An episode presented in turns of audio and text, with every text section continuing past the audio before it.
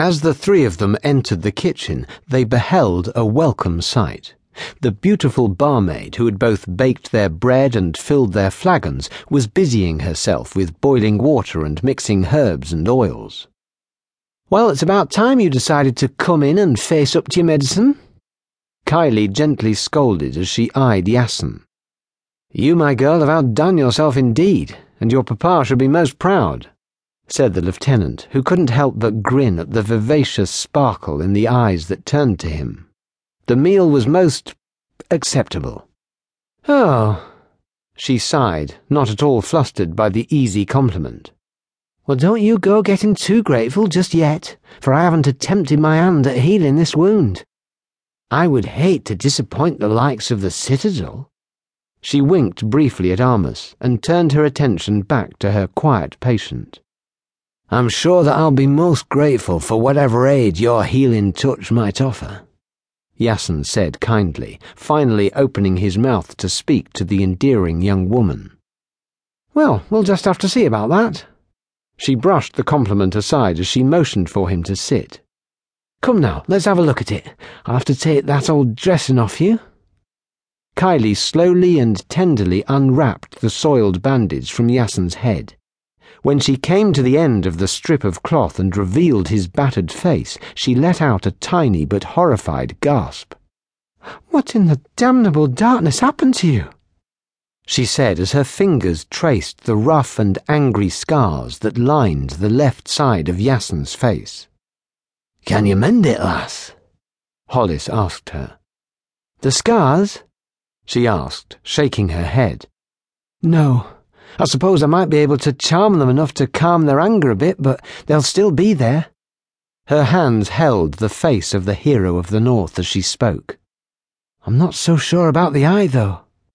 This is well beyond my skill. Will you try, please? Yassen asked her gently, his tone betraying a sense of vulnerability beneath his rugged exterior. I will try she consented, resting her hand upon his muscled shoulder as she knelt down to his eye level. If you tell me what kind of devil did such a thing to the hero of the North. Just then the kitchen door burst open, and Oskar stood before them wide eyed. Lieutenant, we need you right away. Oskar restrained himself from explaining further, his eyes falling on Kylie. It's, uh, the night patrolman, sir. His face betrayed the urgent nature of his beckoning. Armus and Hollis exchanged suspicious glances before they excused themselves and followed Oskar into the main hall, leaving Yassen to tell his tale to the beautiful woman who demanded his story as payment for her aid. What is it, Oskar? Hollis demanded. Lieutenant? They heard a frightened voice call out from the entrance to the knob. Lieutenant, please, sir, I, I, I need a word with you. The hesitant young patrolman made his way nervously over to Armus and the two woodcutters. His face looked a sickly white, and his eyes were wide with panic stricken fear.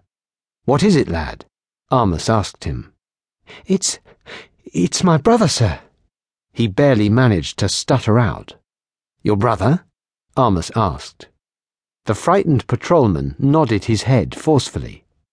You see, we were both on night patrol duty, scouting the North Road, like we were told to do by the corporal, and then we saw what looked like a dark storm closing in fast. Only it didn't look like any storm I've ever seen before. Hollis stared hard at the young man, not for a moment shifting his focused attention. Armus watched the old woodcutter anxiously listen to the story of the young soldier with a keen, calculating eye. Go on, Armus urged. It was the clouds, sir.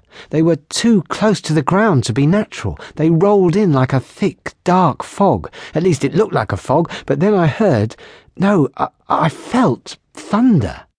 He touched the small flint from around his neck to his trembling lips felt it shake my very bones. There's not been any sign of rain all day, lad, Armus said disbelievingly.